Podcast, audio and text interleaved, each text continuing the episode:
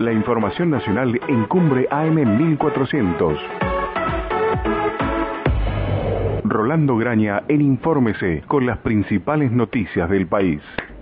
Muy bien. Hola, Rolando, buen día. Pancho, buen día, ¿cómo te va? Bien, muy bien, querido, muy bien, acá estamos. Haciendo lo que podemos y lo que no lo preguntamos. ¿Frío allá? No, no está muy frío hoy. ¿Cómo está la mañana? Sí, no tenemos una mañana linda. Buen día, Rolando. 8 grados 5 décimas el actual registro. ¿Ahí térmica? 6 grados 7 décimas. Ah, estamos bien. ¿Vos ahí?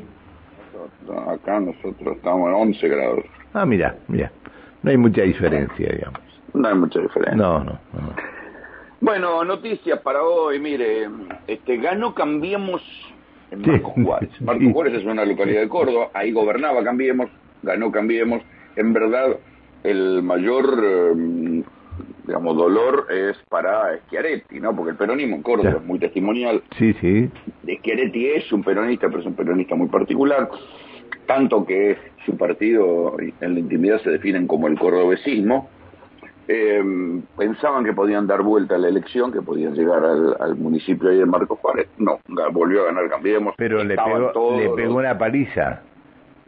Sí, sí, sí, sí, sí, sí, sí, pero mm, por eso te digo, el problema es más para Schiaretti que para el gobierno de Alberto, que Alberto ni siquiera lo considera un aliado de Schiaretti, a veces le ha votado algunas cosas, pero no mucho más que esto, Mm, pero lo que se vio es que estuvo la dirigencia de Cambiemos Junta y que todos estuvieron juntos como para decir, cuando llega la elección estamos todos juntos. Antes de la elección nos peleamos, nos decimos cosas espantosas, pero cuando llega la elección al final del, del momento estamos todos juntos y después terminamos festejando un triunfo. Bien. Esto es en, en cuanto a los de Cambiemos. La otra preocupación que hay es ojo con el maíz. Si Así querés, lo- ojo con los choclos, te Sí, diría, porque eh, sí, lo- no, no sé dónde lo leímos. Eh, eh, es cierto esto, ¿no? Porque después la soja... Este, Eh, Con el dólar soja lograron que eh, muchos eh, productores que tenían soja en la silobolsa, al compararles la soja con un dólar a 200, vale decir un dólar casi sin retenciones, um, esto fue uno de los primeros grandes logros de la gestión de masa, que logró que, que aparecieran los dólares de la soja, se vendieron por 1.600 millones en lo que va del dólar soja, que fue anunciado, recordémoslo, el domingo pasado. En una semana se, Massa consiguió que se liquidaran el equivalente a 1.600 millones de dólares. Esperan para esta semana otros 1.200 más. Una parte de esto va a engrosar las reservas, con lo cual este es algo que Massa tiene para mostrar. El problema, que ojo, porque si le exigen a Massa algo similar al dólar soja con el maíz, ahí se va a complicar de otra manera. ¿Por qué? Porque la soja en definitiva en la Argentina no se come. Vos le podés poner una cantidad de retenciones a la soja que la soja no se come. Le bajás las retenciones a la soja y la soja no se come. Ahora están comprando la soja a 200 y esto no supone un aumento para los precios internos. Ahora bien, si de pronto vos permitís comprar el maíz a un, valor sin retenciones, que tampoco las retenciones al maíz son mucho, pero esto generaría inmediatamente un aumento de precios internos. Ya de por sí los precios internos han aumentado al ritmo internacional y justamente las retenciones se ponen y se utilizan para desacoplar esos precios de los precios internacionales. Sí, eh, deberían estudiar muy bien si van a comprar el maíz sin retenciones, cuál sería el, eso el efecto interno. Pensado sobre todo en dos cosas, en el aceite, el aceite de maíz, en la polenta, que es uno de los alimentos que más consumen los pobres después de los fideos, y en algunos otros derivados. Piensen que el maíz este es el alimento fundamental de buena parte de los pollos, pero también del ganado vacuno en los feedlots. Sí, Lo cual, señor. Ojo que el, el maíz tendría un efecto dominó, generaría un efecto dominó de aumentos y lo que están diciendo los productores de maíz es, che, hola, eh, nosotros, lo de la soja lograron un dólar sin retenciones, ¿por qué nosotros no lo Sí, podemos? pero no, no, no un dólar, no un dólar sin retenciones, no. Es decir, el- el- el- llegaron a un dólar a cuánto, a 200 pesos. A 200, sí, la cuenta da que sería durante un mes y medio que casi no les computan las retenciones. Sí, Sí, sí. Más o menos eso. Exactamente. Por eso digo un dólar sin retención. Bien. Pero ahí, ojo con eso, ahora, mm, porque por ahora el ministro de Agricultura va ahí, lo festeja festeja festeja en sus tweets, pero ojo con lo que puede pasar con el maíz, eso es una de las cosas que se va a ver, eh, no porque al común de la gente que nos está escuchando le interese demasiado qué pasa con la cotización del país del maíz y si le utilizan el dólar soja para el dólar maíz, sino porque eso puede traer acarreado un aumento de precios. Y la tercera, el dato, digamos, que está dando vueltas hoy y que seguramente va a, marcar la semana, es la cuestión del procesamiento. Finalmente se viene el procesamiento de los dos que atentaron contra Cristina, de Brenda Uliarte y de Sabac Montiel. Ayer adentro... ¿Se está, hablando, ¿Se está hablando de 20 años de prisión? Tentativa de homicidio, más la... la ¿Cómo es? La los agravantes por premeditación, más la tenencia de arma de guerra y qué sé yo, le pueden dar 20, ponerle que negocien y que le terminen dando 15.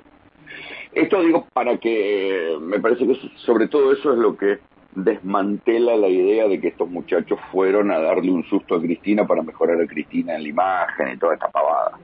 Este, acá lo que se ve que nadie va a comerse 15, 20 años de prisión si no iba, o arriesgarse a comerse 15 años de prisión si no tenía un rédito épico. Y el rédito épico era pegarle el tiro, no amagar. Así que ahí está. Eh, pero lo que pasa es que por ahora solo lleva a Sabac Montiel y a Brenda Uliarte. Sí, nada más. No hay. ¿Y el tercero que estaban, y el tercero que tenía en la mira? Y el tercero, por ahora no, no han avanzado contra él. Está en los cruces telefónicos, a ver, en la geolocalización de las antenas. Aparece este tercero ahí. Pero lo interesante, pero esto, insisto, más para el debate político que para el debate penal, es que en los días previos al atentado hubo varios de los dirigentes de los grupos escrachadores que estaban en las cercanías de la casa de Cristina. Esto por un lado. Y también ayer se conoció, se conocieron audios de un foro de tweets una especie de, no sé cómo decirlo, sería un vivo de Instagram, pero un vivo de, tweet, de Twitter, donde eh, sobre la conveniencia de meter bala. ¿Cómo, cómo, ¿A quién convenía meter bala? Había que matar uno, había que matar dos, había que matar a cien.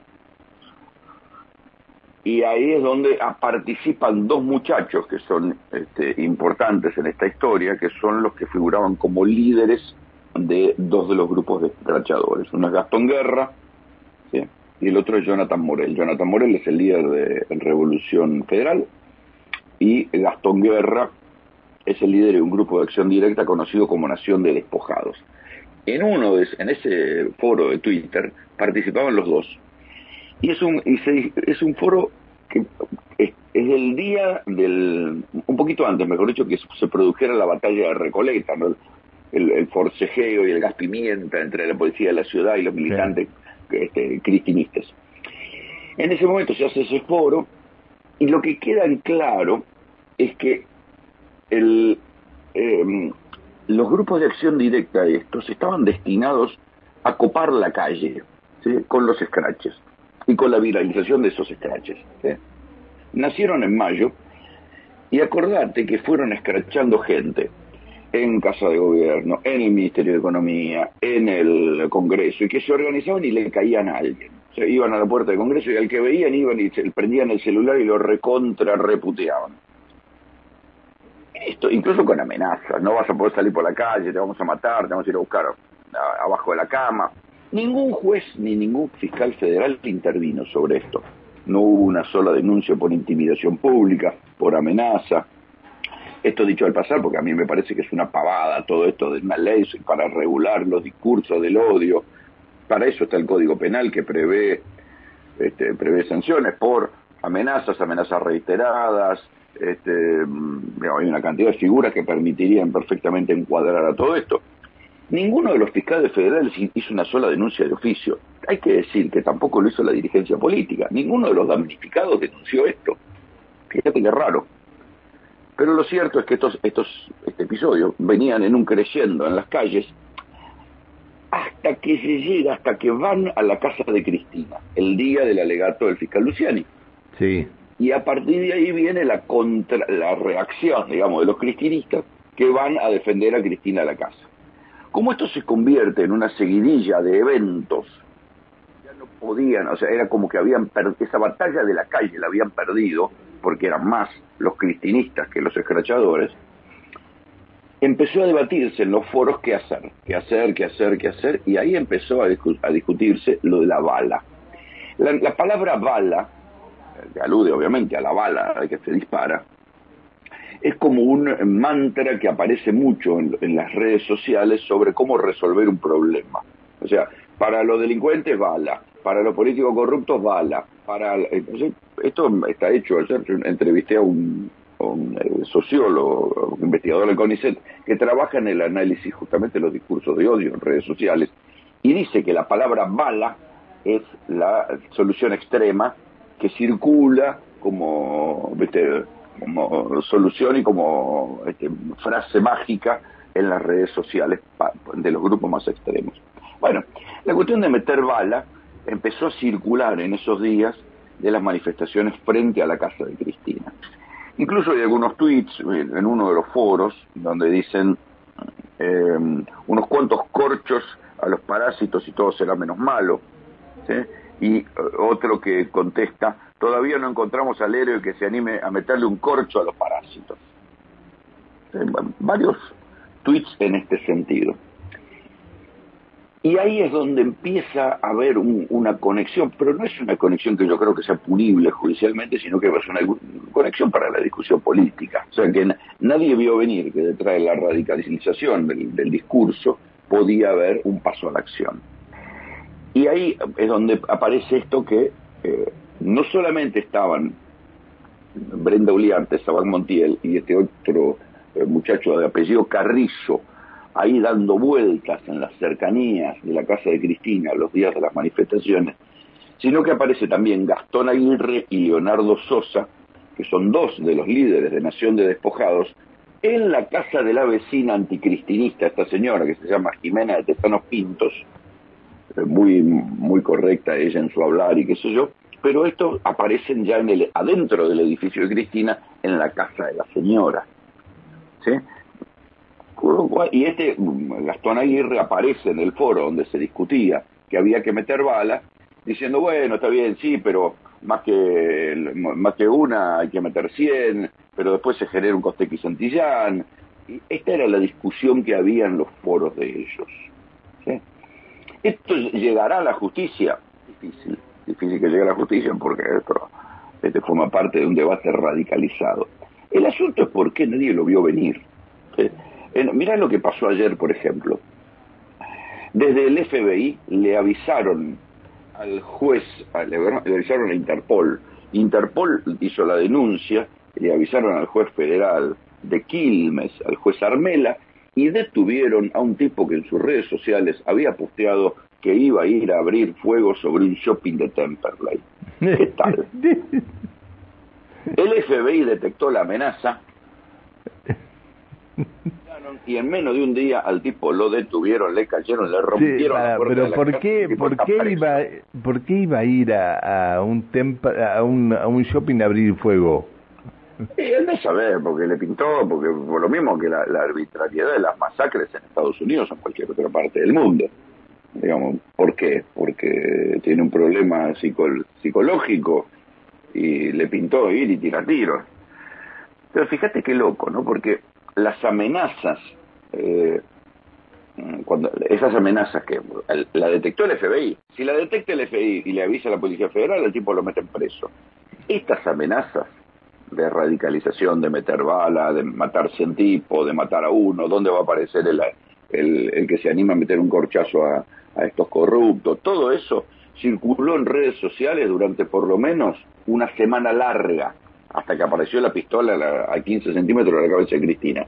Nadie se había dado cuenta. Digo, tipos a los que les pagamos el sueldo, ¿eh? La Policía Federal, la AFI, eh, la Gendarmería, todo lo que tiene servicio de inteligencia. uno dice, che, ¿en serio no se dieron cuenta de esto? y le seguimos pagando el sueldo, ahí debería haber una buena explicación. Yo todavía no entiendo cómo no renunció Aníbal Fernández, por ejemplo.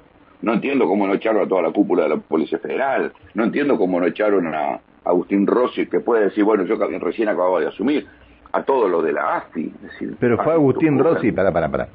Agustín Rossi recién acababa de asumir, pero fue Agustín Rossi el que le puso 35 custodios más a Cristina. Es decir, de 100 pasó a tener 135. Esto significa mucho. Sí, dividirlo en cuatro turnos, dividirlo en siete días. Pero está bien. lo que vos me quieras decir. Después que está hecho, después que está hecho. No sé, no sé si. Después que estaba hecho. No sé si el. La verdad, yo sé, lo sé, lo sé porque acá, viste, todos nos enteramos como un pueblo chico esto. El día, el día del, del intento de atentado, a la noche, había siete literalmente, siete agentes de la AFI trabajando en el tema, nada más.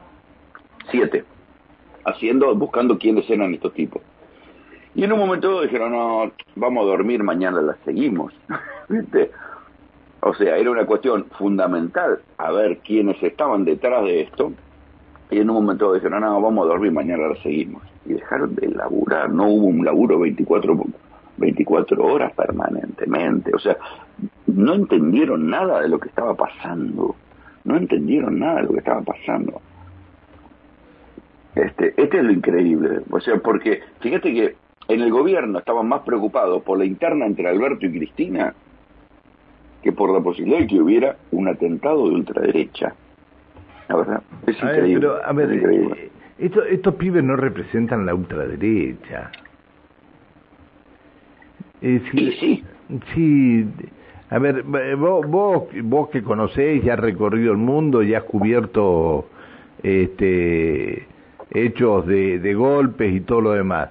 ¿Vos creés que estos, estos pibes representan a la derecha? Sinceramente te digo, ¿eh? No, no, esto es la ultraderecha. Bueno, la, ultraderecha que represente dos tipos, nada más que tiene la misma tiene la misma característica que tiene la ultraderecha en todo el mundo. Crecieron durante la pandemia como movimientos antivacuna, crecieron durante la pandemia este, mezclando un reclamo de, libertad y, antivacuna, y luego pasaron a hacer eh, críticas feroces al, esquema político y a la política eh, a la política. Cada uno se combina según su particularidad local. En este caso se combinan, acá en la Argentina, un poco, es una mezcla de este, reivindicación de métodos nazis con eh, el discurso libertario en lo económico y contra lo político chorro. Es, el mismo parámetro que hay en todo el mundo. Si eran muchos, no, no eran muchos, porque nunca los escrachadores llegaron a juntar más de 40 o 50 personas. Sí, bueno, pero, ¿Eh? pero en esto no han podido no han podido conectar más de cuatro personas que puedan tener una combinación de mensajes. Yo, yo no sé, yo para mí, para mí, no, no, no, no. Eh, estos son tres loquitos sueltos que no, no, no sé, para mí, para mí. Lo que pasa es que, lo, que hablé, lo que hablé el otro día con eh, gente que más o menos conoce el tema, dice, si esto es ultraderecha, es porque Alzogaray se murió y no dejó a nadie nada. Es, digamos, ¿no? Pero bueno. Eh... No, pero, a ver, la ultraderecha quiere decir que está por afuera de los partidos políticos. No, está este bien, sí, sí, pero lo mismo. A ver, bueno, está bien. Eh, yo te decía por esto, ¿no? Eh, bueno, a ver, lo importante de todo esto, 135 custodios y le gatillaron a 10 centímetros de la cabeza a la, a la vicepresidenta. tal cual. Listo. Lo demás, y hay dos, dos, dos personas que están para hacer, que le van a dar 20 años a cada uno y veremos si van a estar 20 años cada uno. Eh, van a estar, sí, eh, mira la, la, hora que se nos hizo. Te mando un abrazo. Nos encontramos mañana. Abrazo, Manchito, cuídate. Chao, querido. Chao.